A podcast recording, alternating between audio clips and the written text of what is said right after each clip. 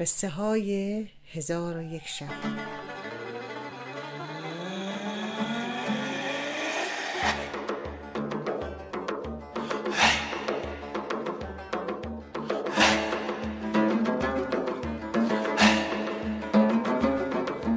آوردند و گفتند و هم شنیدم که در سالهای بسیار دور مرد دهقانی سرمایه بسیار و گوسفندان بیشماری داشت که سرمایش باغهای پرمیوه و مزرعه های پربار بود.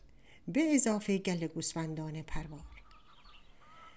و اما مرد دهقان در خانه خود نیز طویله داشت که در آن طویله یک گاو و یک خر نگهداری می کرد و دهقان قصه ما مزیت و برتریش بر دیگر دهقانان و گلهداران این بود که زبان جانوران می‌دانست.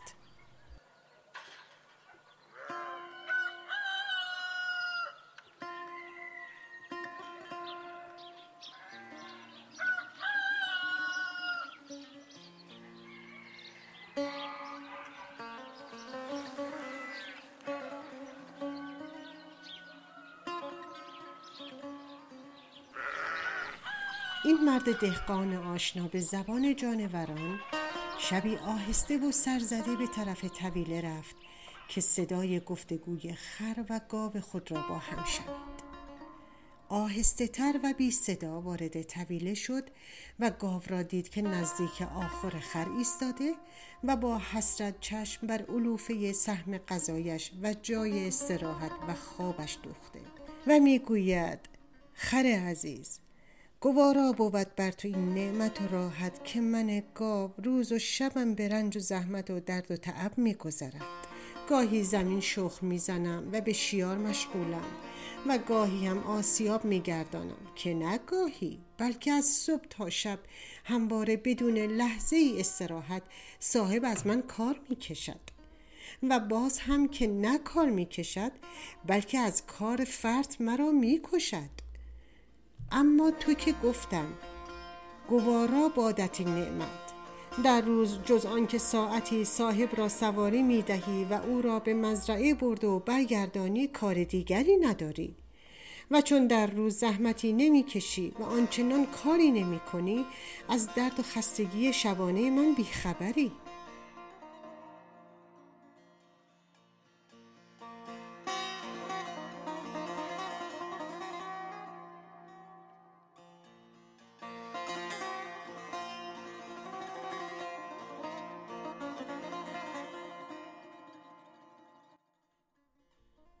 درازگوش گفت بسیار خوب. حال که اظهار کسالت و احساس رنجوریش شدت کار می‌کنی فردا چون هنگام شخم و شیار زمین افسار به گردنت بستند بر زمین بخواب و هرچه تو را زدند از جا برمخیز و هرچه علوفه پیشت آوردند مخور. یکی دو روزی که چنین کنی به یقین از رنج و مشقت خلاصی میابی چون راهنمایی خر به پایان رسید هم گاو بر سر آخر خود رفت و هم مرد دهقان به سرای خود برگشت. صبح روز بعد مرد دهقان وقتی وارد طویله شد و خود را با گاو که خود را به بیماری زده بود روبرو دید گاو آهن برگردن خر گذاشت و او را بر زمین برد و تا شب دو برابر کاری را که هر روز از گاو می‌کشید از خر کار گرفت. درازگوش شب خسته و نالان به طویله آمد و گفت ای گاو عزیز کاش زبانم لال می شد و تو را مثلا راهنمایی نمی کردم زیرا امروز از صاحب شنیدم که به دوستش می گفت فردا گاو مرا به بازار ببر و به قصاب بفروش. زیرا این خر پرخورده و تنبل شده هر دو کار را می تواند با هم انجام دهد.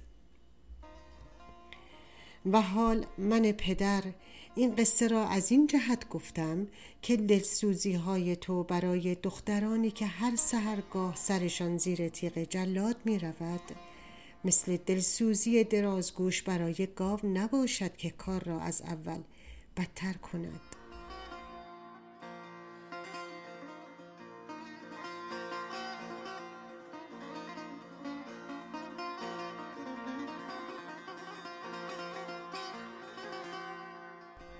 شهرزاد گفت پدر جان قصه شما بسیار جالب و پرمعنا بود. اما بدانید که قصه شما هرگز در مورد کار من مصداق پیدا نخواهد کرد. زیرا اولا که من اطمینان دارم موفق خواهم شد و در ثانی شما چاره جز این کار ندارید. زیرا اگر امشب خودتان با دست خود مرا به عقد سلطان در نیاورید فردا و پس فردا شما را مجبور خواهند کرد.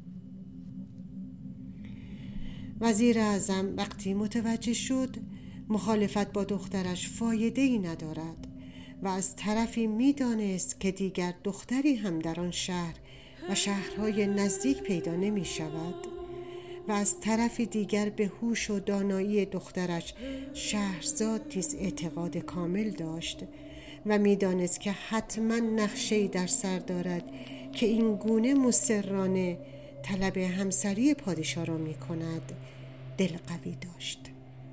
پس جامه برتن کرد و به سوی دربار رفت.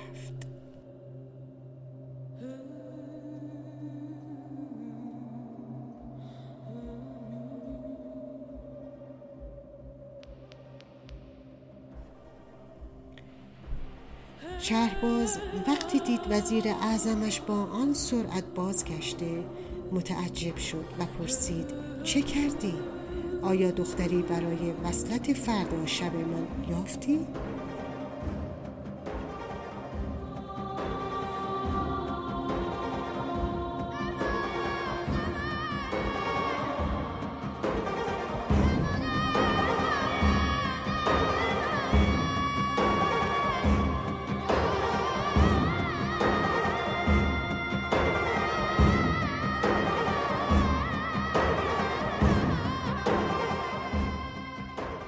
وزیر اعظم پاسخ داد. آری. در منزل وزیر اعظم دو خواهر یعنی شهرزاد و دنیازاد ساعتها با هم به گفتگو پرداختند و هر دو با رضایت خاطر و چهره خندان از یکدیگر جدا شدند. بعد از ظهر فردا شهرزاد را به قصر بردند ابتدا خطبه خواندند و شهرزاد قصه را به عقد شهر باز انتقام جو درآوردند.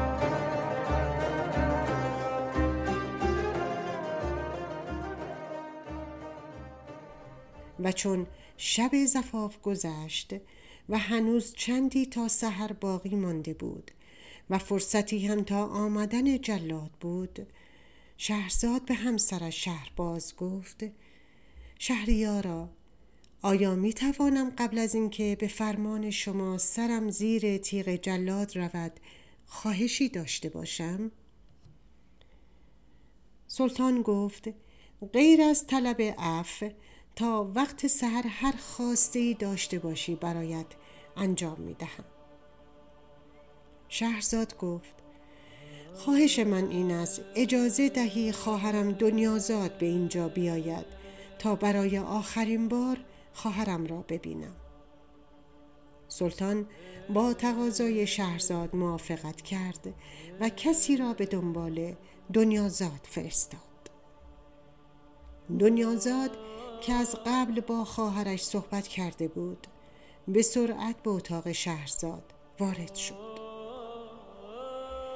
شهرزاد که دختری با فضیلت و ادیب بود و قصه های کهن بسیاری به خاطر داشت به خواهرش دنیازاد یاد داده بود که بعد از روبوسی و ریختن چند قطر اشک دروغین رو به شهرزاد کرده و بگوید راستی خواهر جان قصه ای که دیشب برایم تعریف کردی ناتمام مانده. اگر چند دقیقه فرصت داری آخر داستان دیشب را هم برای من تعریف کن. و شهرزاد در حالی که گاه بلند و گاه آهسته صحبت می کرد حکایت بازرگان و افریت را برای خواهرش تعریف کرد. به ترتیبی که سخت توجه سلطان شهرباز به داستان شهرزاد جلب شد.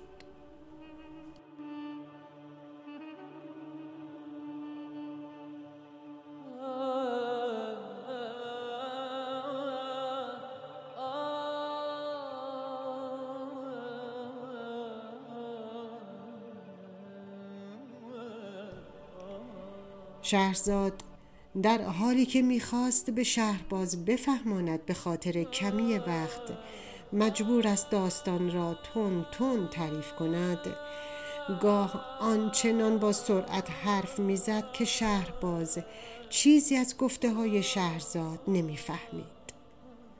نقشه ای که شهرزاد و دنیازاد در مقابل شهرباز آن سلطان انتقامجو اجرا کردند باعث شد که وقتی دنیازاد از خواهرش خداحافظی کرد و از خوابگاه و حرم سرا بیرون رفت. سلطان به شهرزاد بگوید با اینکه فقط چند دقیقه آخر داستان را شنیدم اما برایم جالب و شنیدنی بود. دوست دارم که این حکایت را از ابتدا برایم تعریف کنی که من شیفته شنیدن داستانهای قدیمی هستم. و هرگز تا کنون قصه گویی ندیدم که کلامش به شیرینی و گیرایی کلام تو باشد. اما حال که نزدیک سحر است و خوابم میآید فردا شب داستان بازرگان و افریت را که برای خواهرت به آن سرعت گفتی برایم به آرامی و تعنی تعریف کن. و آنگاه شهر باز دو دست بر هم کوبید که حاجب مخصوص وارد و سلطان شهرباز به وی گفت امشب با جلاد کاری نداری او مرخص است.